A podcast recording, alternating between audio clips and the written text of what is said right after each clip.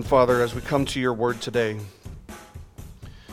we come once again and ask for our daily bread. We ask that you would feed us from your word today, Lord, that you would nourish us, nourish the depths of our souls, that we would find complete and total satisfaction in Christ.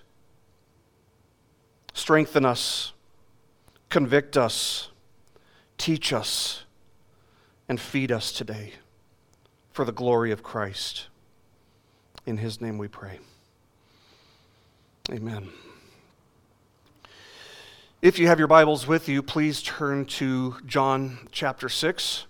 And if you don't have a Bible with you, if you need a Bible, we do have some out in the foyer. Um, John chapter 6 is where we find ourselves today as we continue our study of John. How many of you guys, and you don't have to raise your hand or anything, but have you ever had a spiritual discussion with somebody only for the conversation to end up kind of fizzling or just kind of going nowhere? Have you ever tried to share the gospel with someone only to be met with hard hearted unbelief? Have you ever longed for the conversion of a friend or a family member or a coworker only to be left wondering, what would it take for this person to actually believe? I mean, these are common frustrations that Christians face in the world as we do share the gospel, which we, we should be doing. And when you do, these are common frustrations that you'll be met with as you strive to be faithful to the Lord's command to preach, to proclaim, to declare the gospel message in a dark world. And yet, it is probably good for us to remember that out of all the things that a person might marvel at, there was only one thing uh, that Jesus is said to have marveled at during his time on earth, and that is man's perpetual unbelief. In Mark chapter 6, verse 6, we find that amazement, that marvel, uh, was his response to the unbelief with which he was met in his own hometown. And I suppose that if Jesus was totally uh, mind blown, if he was amazed by man's stubborn, rebellious unbelief, uh, we might be as well when we see it in those who have every reason in the world to believe and yet persist in their unbelief. In the words of A.W. Pink, quote, How difficult it is, yea, impossible, for the natural man of himself to accept Christ and his finished work by simple faith. Truly, nothing but the Spirit of God can enable a man to do it. End quote. And of course, this is the truth that the Bible presents about man in his natural, unconverted state. So deep is his rebellion. To turn from that rebellion would actually defy his very nature. And there's perhaps no chapter in all of Scripture that helps us to understand the, the depths, the enormous depths of man's rebellion and the, the breadth of his helpless inability. There's no chapter better than that, uh, better, better than, uh, to, to show us that than John chapter 6. But let's back up for just a moment. In fact, let's go way back. Let's go back to the beginning. When God created the first human being, the first man, Adam, he placed Adam in the Garden of Eden and he gave him a covenant, a covenant of works in which he was assigned to do something, to, to work, right? He was, his, his assignment was to keep and to work the garden. But God also issued a single command, and that was to refrain from eating of the tree of good and evil knowledge. Of course, you remember what the penalty would be if he were to violate that one rule that he was given.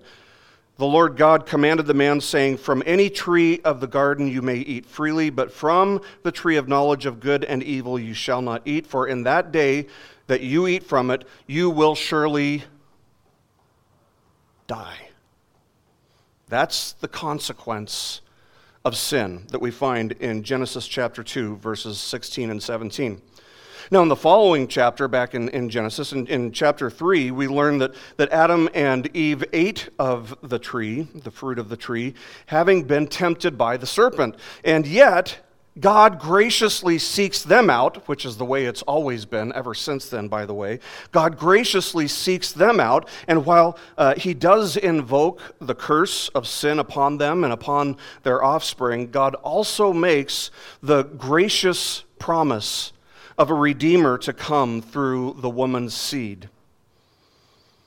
The question that you might walk away from that passage asking is wait a minute, God said that the consequence for eating from the tree would be death. And yet, they're living. Didn't, didn't he say, in, in that day that you eat from it, you will surely die? And of course, the answer is yes, God, God did say that. God did make that, that promise that death would be the consequence. So, how is it then that Adam continued to live? The answer to this, when we take all of the scriptures into account, the answer is that death did strike Adam on that day. Physically, he began to die. His future death became a certain reality on that day. But God said that he would die on the day that he ate of the forbidden fruit, the forbidden tree, which forces us to see that Adam didn't only start to die physically on that day, but he did entirely die spiritually on that day. He was separated from the tree of life that was in the garden.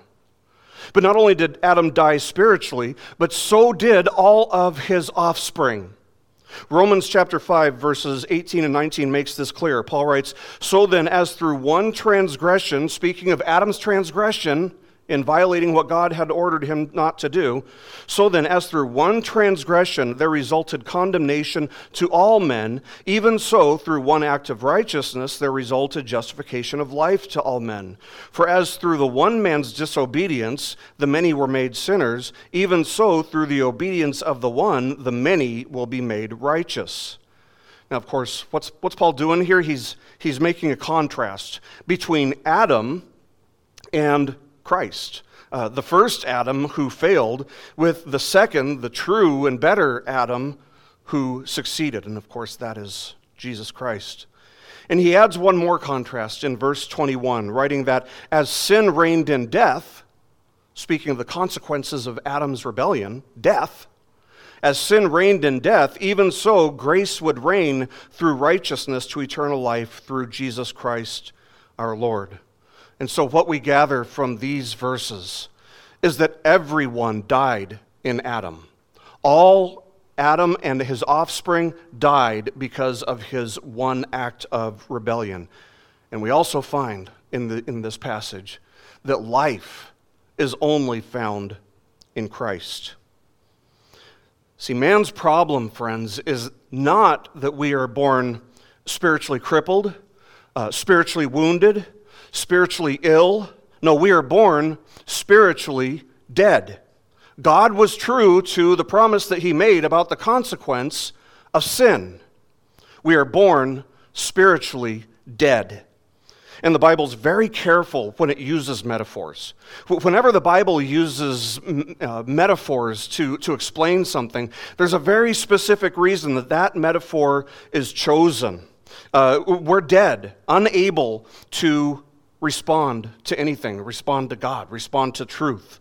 We're blind, we're unable to see what is true. We're deaf, we're unable to hear or understand what is true.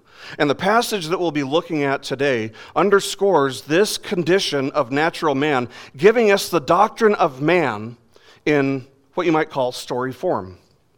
Now, as we've been studying chapter 6, we've seen that Jesus fed the 5,000, which was really 5,000 families, so we're looking at uh, 20,000 plus people. And that their response upon seeing this miracle of, of feeding them uh, was not to submit to Him in faith, rather, it was to desire that He would submit to them.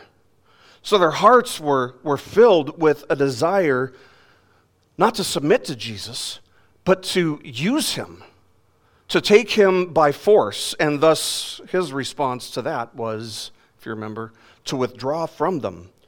When he saw them the following day, they expected to be fed once again, and Jesus, knowing that they were desiring wrongly, following him for all the wrong reasons, admonished them not to labor for food that perishes, like the food that he had just fed them the day before, but to labor for food that endures unto eternal life.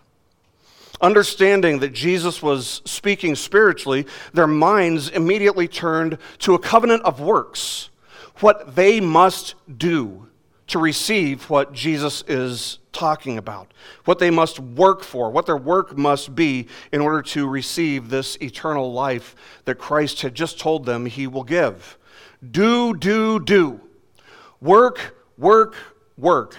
That is how natural man thinks when it comes to eternal life. And as we saw uh, the last time we talked about this, you can see that in every single world religion outside of Christianity. That's all how, that's how all the other religions in the world work. That's not how Christianity works. Man's inclination is perpetually only toward a covenant of works, a means of receiving salvation by by doing something, by, by one's own faithfulness, by one's own merit, by one's own works. And yet, think back to Genesis one more time with me and remember how God not only drove Adam and Eve out of the garden, but he made sure that they would not return. The garden was where the covenant of works was given to Adam, and he failed.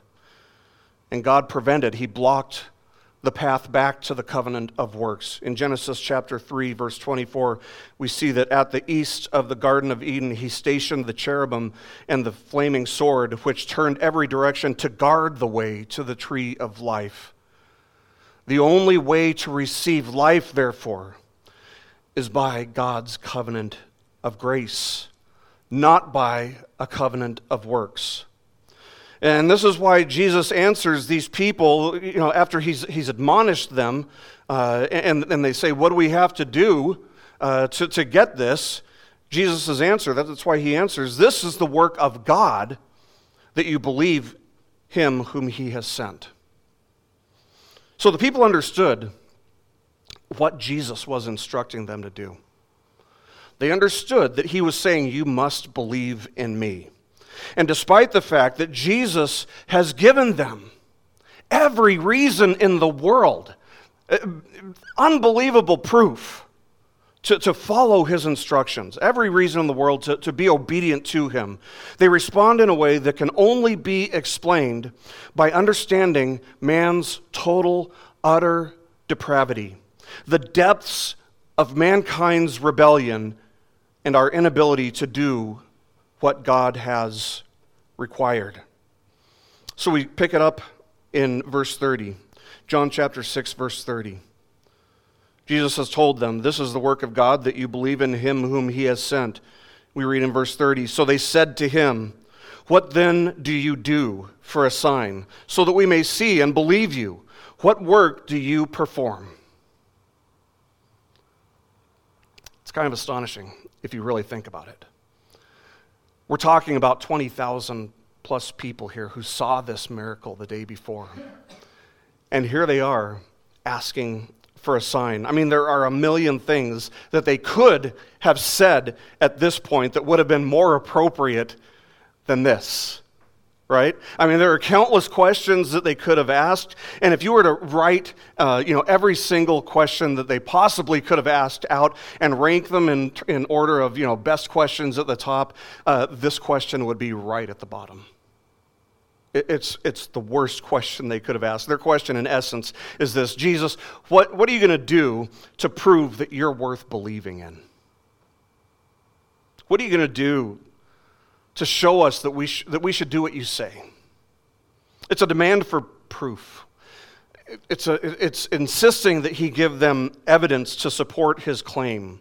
They want a reason. Or do they? Or do they? That's an interesting question. Remember, these are the same exact people who saw Jesus turn five barley loaves and two fish into enough food to feed 20,000 plus people.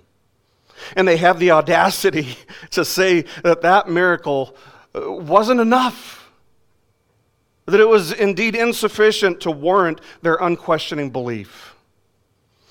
I've always been a pretty firm believer in the, you know, the colloquialism that says there's no such thing as a stupid question. And while on the surface this might appear to be an exception to that rule, we should understand that this question is not rooted in their stupidity. It's not rooted in their stupidity, it's rooted in their rebellion. It's rooted in their dead, fallen nature. See, this isn't an issue of the mind. This isn't an issue of the intellect. It's purely, entirely an issue of the heart. These are people who are more than intellectually capable. Uh, they're, they're spiritually incapable, however, of understanding why they should believe in Jesus. Remember, Paul says to the church in Corinth, a natural man does not accept the things of the Spirit of God, for they are foolishness to him, and he cannot understand them because they are spiritually appraised. So there are two actions in, in this one verse in 1 Corinthians 2, two actions attributed to natural man in that verse, in verse 14. First of all, he does not accept the things of the Spirit of God. Secondly, he cannot understand them. Uh, Paul doesn't say that this is true of some people by nature. He doesn't say that this is true of only a certain demographic of society by nature. He doesn't even say it's true of most people by nature. No, this verse describes all of humanity by nature. Humanity always gets it backwards when it comes to spiritual issues and salvation. Humanity thinks that seeing is believing. We've all heard that colloquialism, right? Seeing is believing. That's how humanity thinks. That's, that's the mentality of these people who are asking Jesus for a reason to believe in him, evidence to substantiate his claim to be God and to be the one who can provide for the deepest needs of their souls. They're thinking, seeing is believing. If I see, I'll believe. They're operating on that premise, but that is not how it works with God, friends. We've covered this in, in previous passages of, of John's gospel, but the principle with God is that believing is seeing. It's not seeing is believing, it's believing is seeing. That is when it's when we believe that we start to see and understand the things of God. That's what faith does. It trusts in what God has said, it trusts in what God has promised, it trusts in what God has revealed in His Word, rather than in what the eye can see or what the ear can hear or what the mind can fathom. Now, one of the things that you will run into if, you, uh, if you're sharing the gospel regularly, if you evangelize on a regular basis, one of the things you'll run into is people who will claim that there are contradictions in the Bible, for example. Uh, have you ever talked to somebody who brings up this objection? Well, I'm not sure I can. I, am not sure I can believe the Bible because this passage and this passage seem to contradict. You know, this verse says this, and that verse says that, and those two things contradict each other. So how can I believe that anything that the Bible says is true? You guys ever run into that objection? That kind of objection? It's a very common one. When I've been confronted with this objection, I, have kind of got a strategy, a game plan that I uh, that I use. The first thing I'll do is I'll, I'll ask them, can you give me a specific example of a contradiction in the Bible? And that right there will stop 90% of those conversations because they can't. Because they, they aren't sure. They've, they've read somewhere else that there were some contradictions in the Bible, but they haven't read it themselves. They, they usually don't know for themselves uh, what a specific example of a contradiction in Scripture uh, is.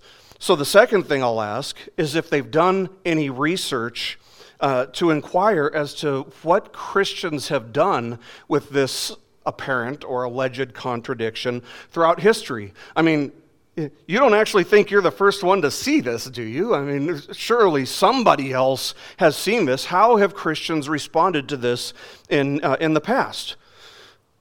And usually they have not done any research. But then I'll also ask them that they've heard of what you would call confirmation bias. Confirmation bias is the tendency to see what you are looking for. It, it's the, the tendency to search for and to find confirmation of beliefs that you already have. Because that's the thing. If you want to find contradictions in Scripture, uh, you'll find what appear to be contradictions, uh, even though they're not really contradictions. Um, they're, they're usually very easily resolvable. For example, one, one gospel narrative will say that there are two angels, uh, and the other, another gospel narrative will say there was only one angel. Um, don't become a detective, by the way, if you think that that's a contradiction. That's not a contradiction. Uh, that's very easily resolvable. Uh, you know, I, I, I, could say that my wife is sitting in the front row, uh, and, and somebody else might say uh, his wife and his son were sitting in the front row. Is there a contradiction? Of course not. Of course not.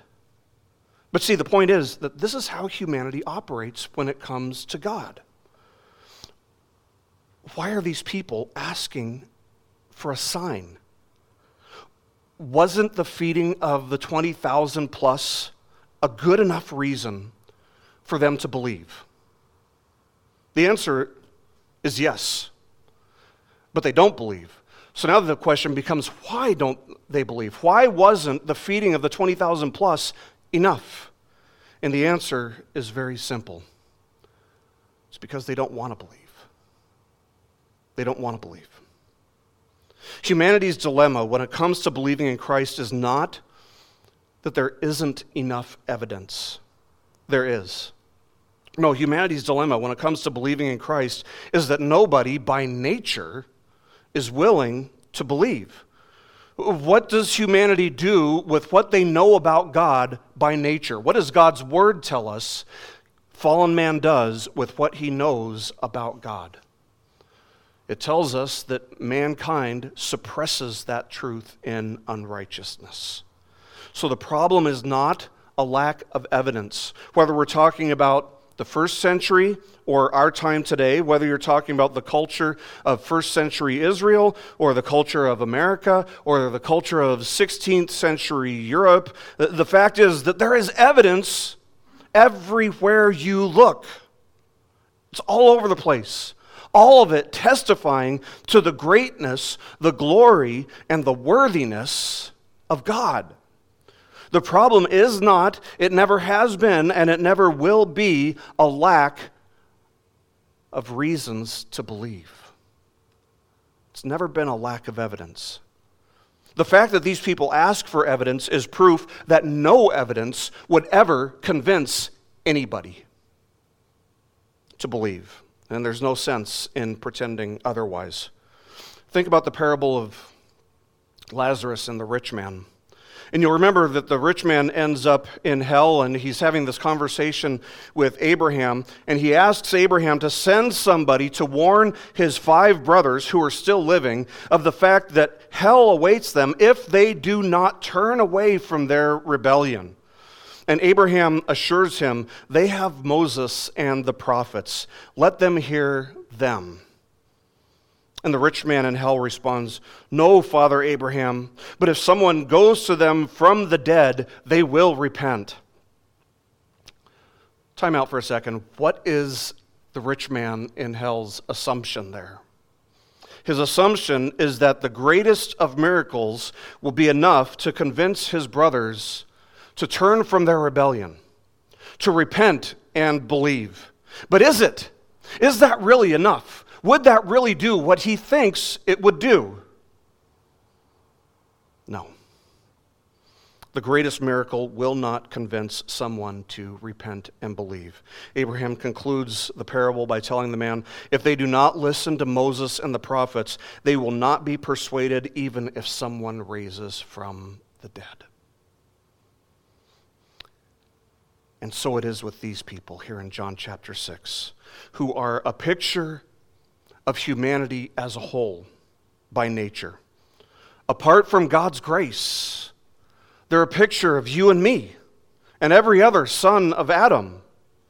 Because when Adam sinned, he died spiritually, and we died with him. So we can't boast of being any better or any smarter or any more insightful or any more practical or any more submissive by nature than these people are because we are just as worthy of condemnation as these people who refuse to believe even though they've just seen this miracle. We have to understand why the people ask this question. It's because, as Paul writes in Romans chapter 8, verse 7, the mind set on the flesh is hostile toward God. For it does not subject itself to the law of God, for it is not even able to do so. When the people ask for a sign, when they ask for evidence, for a reason to believe in Jesus, it's not because they don't understand what he was saying. It's not because something else could actually convince them to believe. It's just their way of justifying their steadfast rebellion, their unbelief, and at the same time, putting Jesus off. But the people aren't done. They continue in verse 31. Look at verse 31 with me. they say, Our fathers ate the manna in the wilderness, as it is written, He gave them bread out of heaven to eat. Now, as I read this, I'm reminded of the fact that religion without the true biblical Jesus is the deadliest thing in the world. These are religious people. And on one level, we might say that they, they know the scriptures pretty well. Whether they correctly understand the scriptures is a, a completely different question.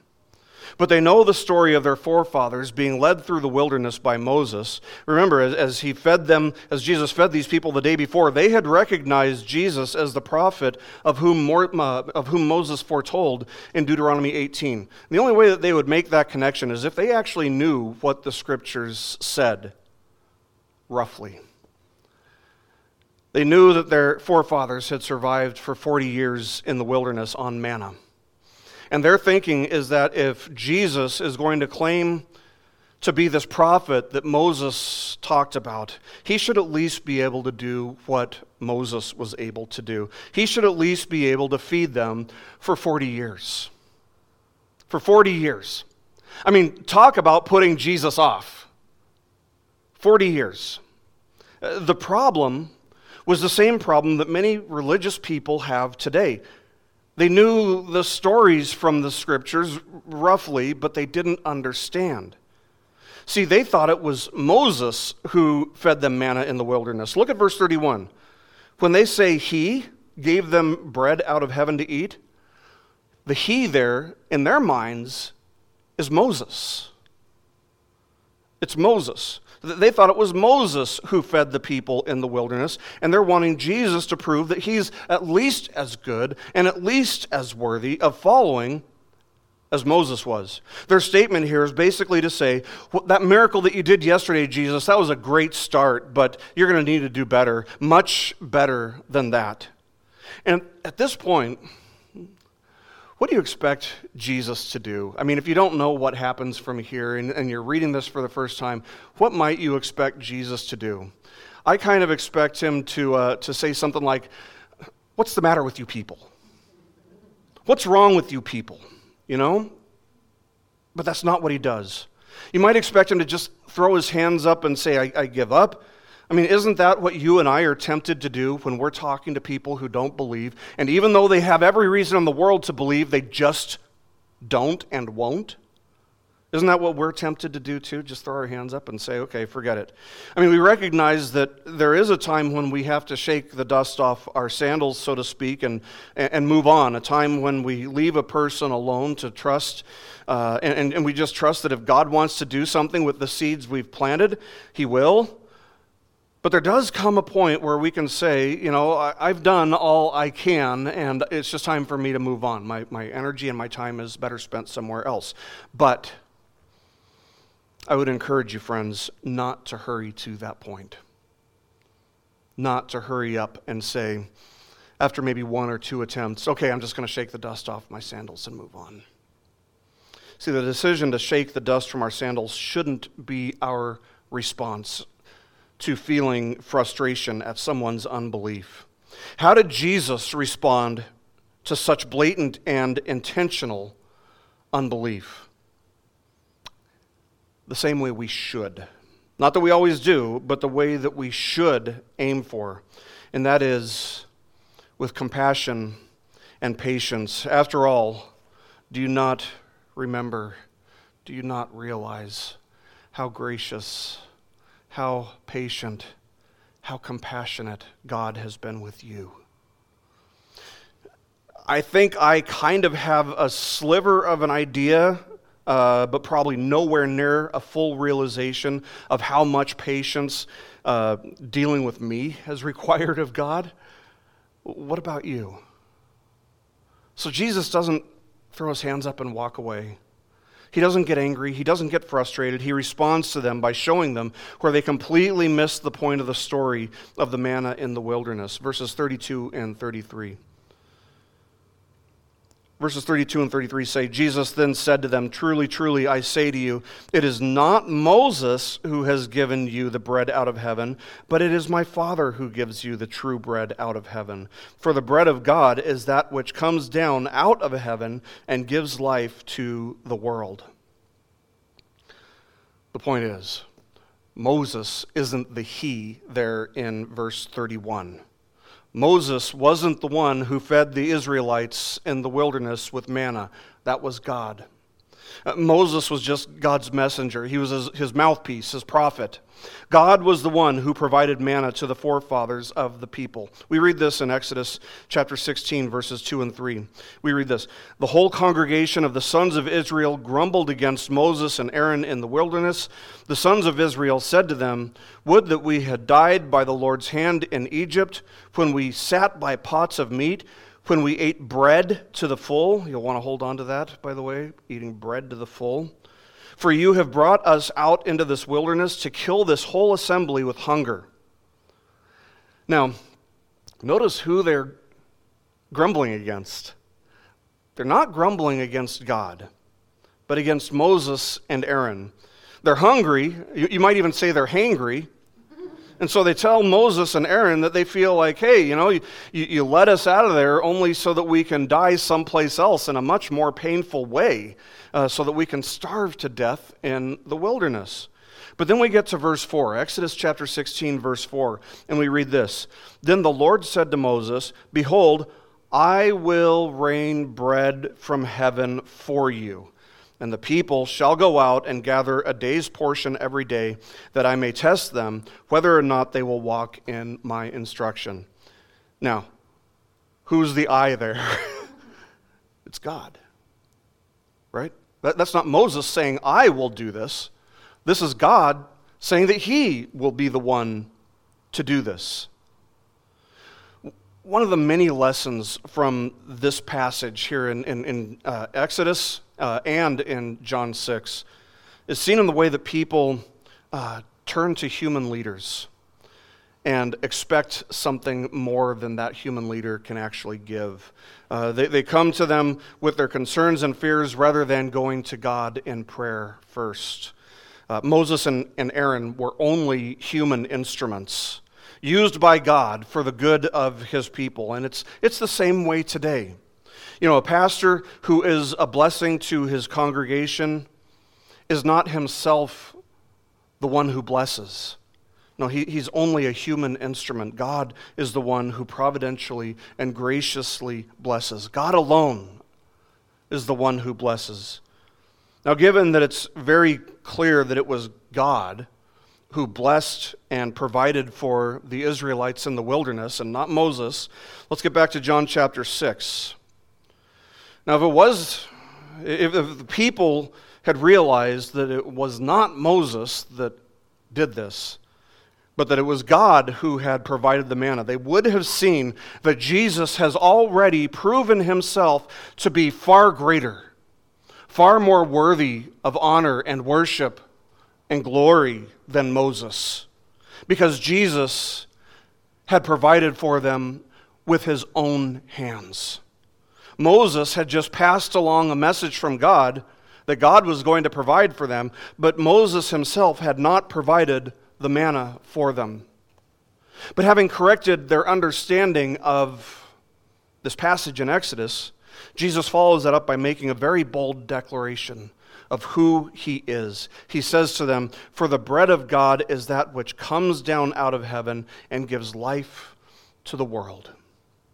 Of course, he's referring to himself there, the bread of, of God. He's referring to himself. He's already said that he's able to give life back in verse 27 when he said, Do not work for the food which perishes, but for the food which endures to eternal life, which the Son of Man will give you.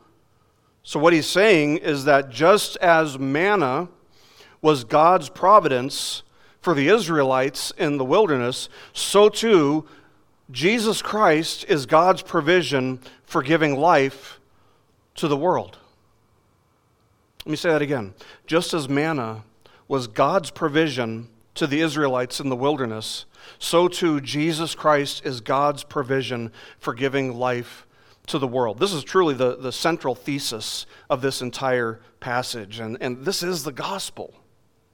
So, what Jesus is saying is that the manna wasn't just a, a, means or an end in and of itself.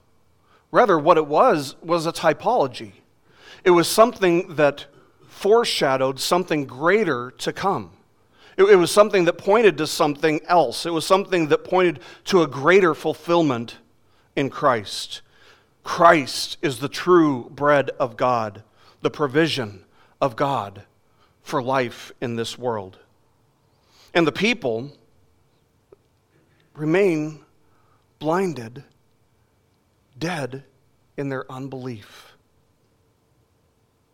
What would be the point of giving life, by the way, if they were not dead? I understand some people have a, a, have a difficult time understanding what it means when we say that humanity is dead by nature, spiritually dead by nature. But why would we refer to this as life if man wasn't already dead? The people don't see their need at all. They don't realize that they're dead. They are blinded by their unbelief. We continue, verse 34. Then they said to him, Lord, always give us this bread. It sounds so good on the surface, doesn't it? it? Sounds so genuine. The people want this bread from heaven, but at the same time, they don't want Jesus. They don't believe Jesus. Once again, what we're seeing is that they want the gifts, but they don't want the giver of every good gift.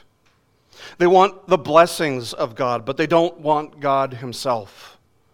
And yet, there is no other way to receive the blessings from heaven. There is no other provision from heaven.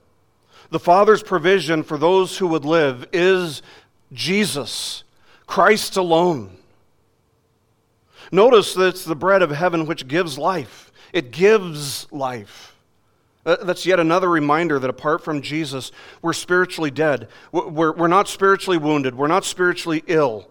Man is by nature spiritually dead, and thus the bread can't just be offered to man, because being dead, man cannot respond to that offer in order to impart life to himself. No, Jesus doesn't say he offers life, he says he gives life. He gives it to the world. Of course, the word world here doesn't mean everyone. The word world in this context can only refer to those who would be given God's provision. And the response of the people is to want the gift, but not the gift giver. To want the blessings, but to reject the blesser. Give us this bread always. It should remind us of the words of the Samaritan woman, by the way, at the, at the well, when before her heart was filled with faith, she said to Jesus, Sir, give me this water so that I will not be thirsty, nor come all the way here to draw. In chapter 4, verse 15. See, the problem there, the misunderstanding there, was actually the same problem that we're seeing here. Jesus wasn't speaking of, of literal physical water that, w- that would cause her to never thirst again. He was speaking metaphorically, he was speaking symbolically. She was thinking literally and physically, not understanding that the water that Jesus had told her about was actually himself. So it's clear that these people don't understand what Jesus is saying about the bread from heaven that God has graciously provided. And so Jesus responds to them once again, verses 35 and 36. We read Jesus said to them, I am the bread of life. He who comes to me will not hunger, and he who believes in me will never thirst. But I said to you that you have seen me, and yet do not believe. He doesn't say that a few of you don't believe. He doesn't say most of you don't believe. He's speaking to all of them to all of them, which, which reminds us once again that between chapter 5 and chapter 6, chapter 5, where Jesus heals the man at the pool of Bethesda, chapter 6, where he does this miracle of feeding 20,000 plus people, out of all these people, who's saved? One. The one whom Jesus sought, the man at the pool of Bethesda. But here we're confronted, in, in, in, verse, uh, in verses 35 and 36, we're confronted with the first of Jesus' I am sayings. He uses it in verse 35 as he says, I am the bread of life. Remember the words I am. The words I am are a direct claim to be Jehovah. And, and they knew it, the people knew it. Remember back in, in chapter 5, they knew it when he used those words. He, when, when he made references to I am, they understood what he was claiming to be. In the same way that God provided manna to fulfill the physical needs of the Israelites, God has provided Jesus to fulfill the spiritual needs of lost, spiritually dead sinners. That's why he says, I am the bread of life. See, bread for these people, we have to understand what, what bread was in their mind, in, in their mindset, in their culture. What did bread represent? It was actually an essential food for survival. It, it represented life, it represented sustenance, uh, it, it, represented life in a very, very real way to them. That's why the Lord's Prayer includes the petition Give us this day our daily bread. Aren't you glad it doesn't say, Give us this day our daily veggies? See, in the ancient world, which, which of course includes Jesus' time, people died if they didn't have bread. And if you can understand that much, if you can understand how necessary for survival bread was, you can see that Jesus was claiming to be the one without whom these people could not live. He is to be our daily bread, our daily portion, a provision that we feed on every day every day, not just Sundays, not just one day a week, not just one day a month, every day, every day, in every season. Just as the physical human body depends on bread to live, the human soul needs Jesus in order to live. And yet, people try to depend on all kinds of other things money or pleasure or reputation or respect or, or even family, anything, to feel satisfied, to, to feel alive, to satisfy the ego. Friends, if you're looking for satisfaction for your soul in anything other than Jesus, you might get a temporary sense of satisfaction, but it's an illusion. It, it, it's like a mist that's here one second and is just gone the next. You will hunger for satisfaction again soon, and again, and again, and again.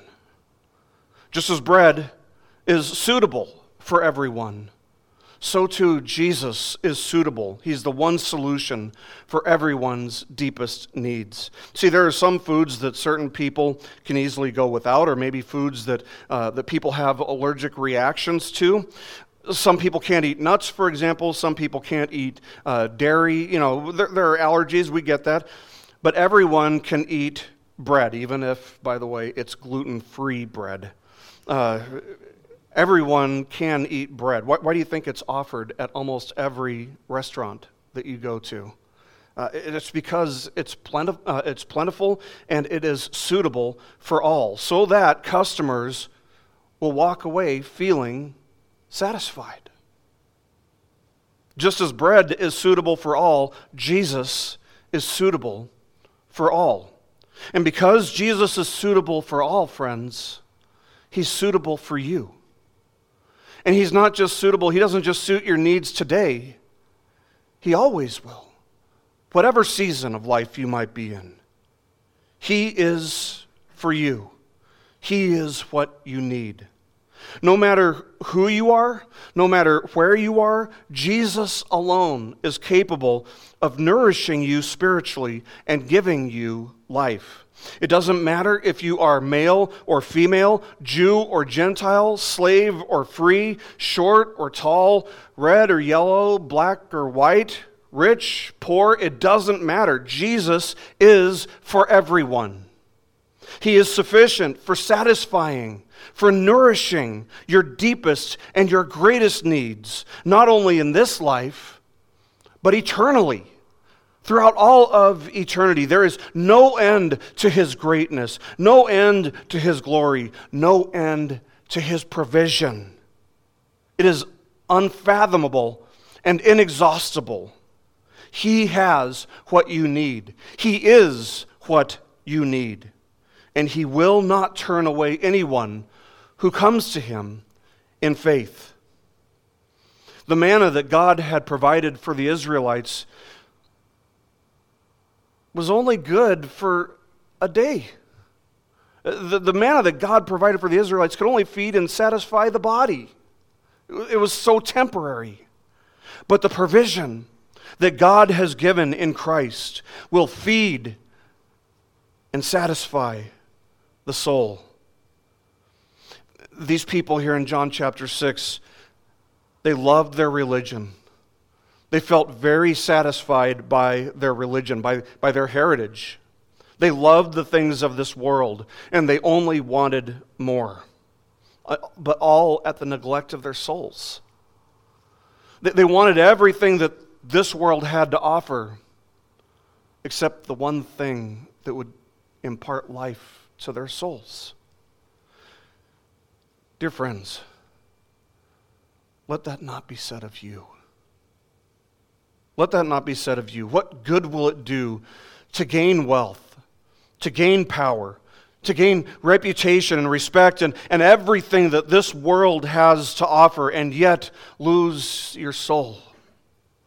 Do not look to the things of this world for your sense of purpose and ultimate satisfaction.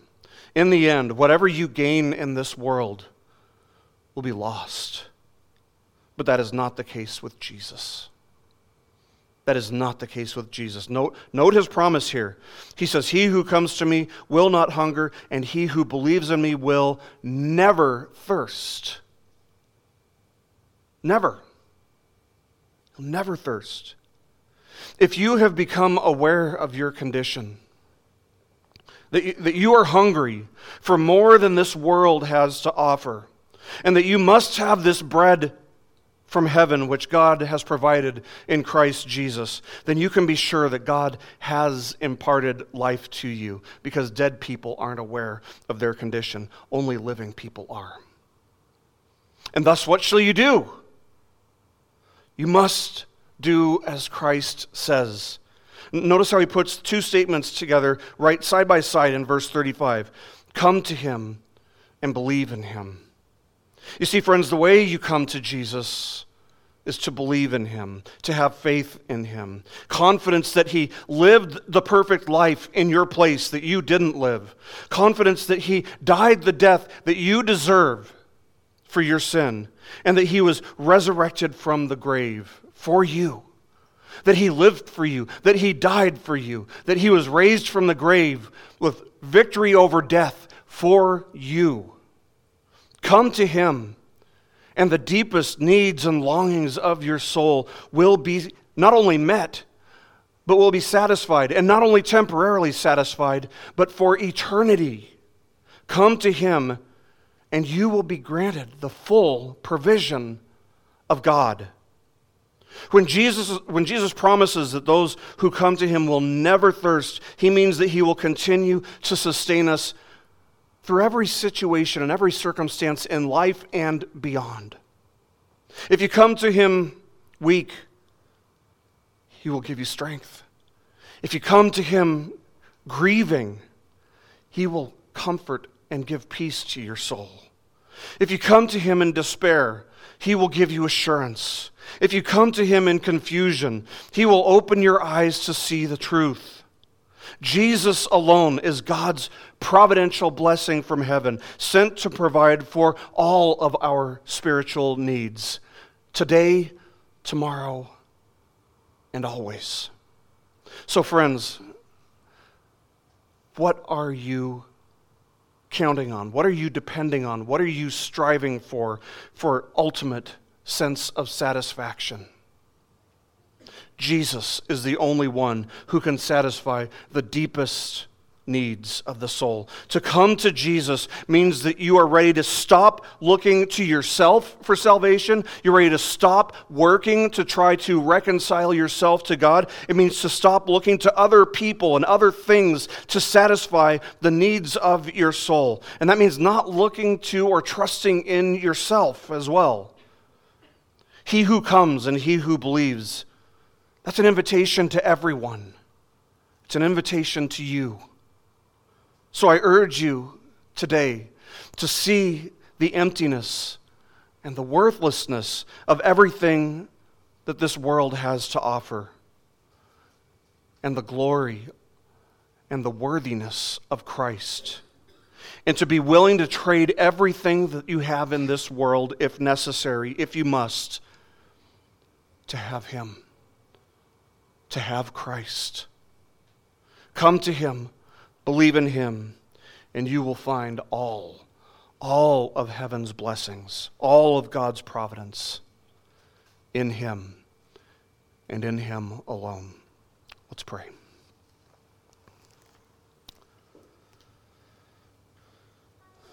Our most gracious Heavenly Father,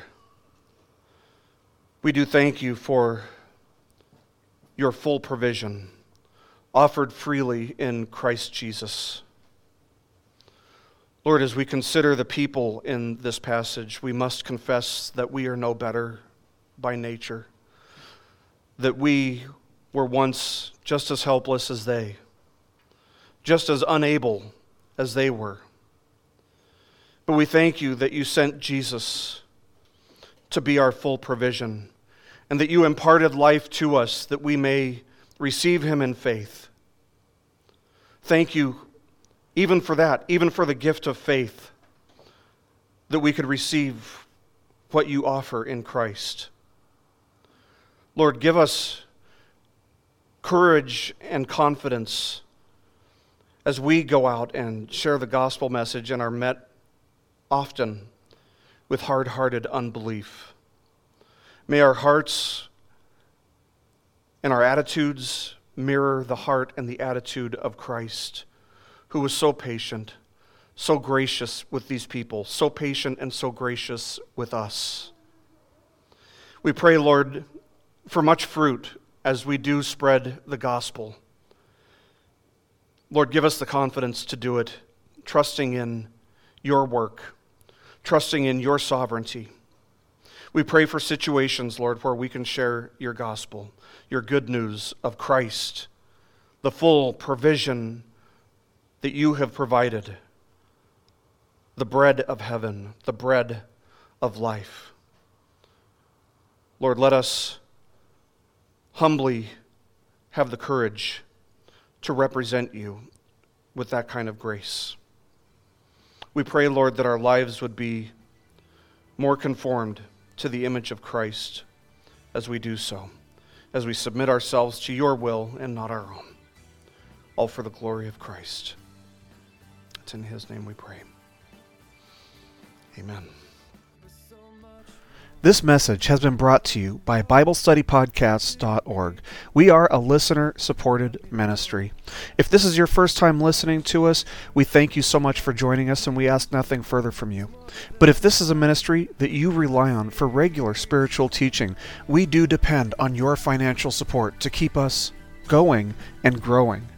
If you'd like to make a donation to BibleStudyPodcast.org to keep us going and reaching thousands of people around the world, you can go to our website, BibleStudyPodcasts.org, and you can make a donation on the right hand side by clicking on the support box. Again, we do rely on your support, and we thank you so much for your financial participation in this ministry, which enables us to continue in our mission of teaching timeless truths in these truthless times. God bless you. Thank you so much for listening today, and keep growing closer to Jesus. Take me deeper.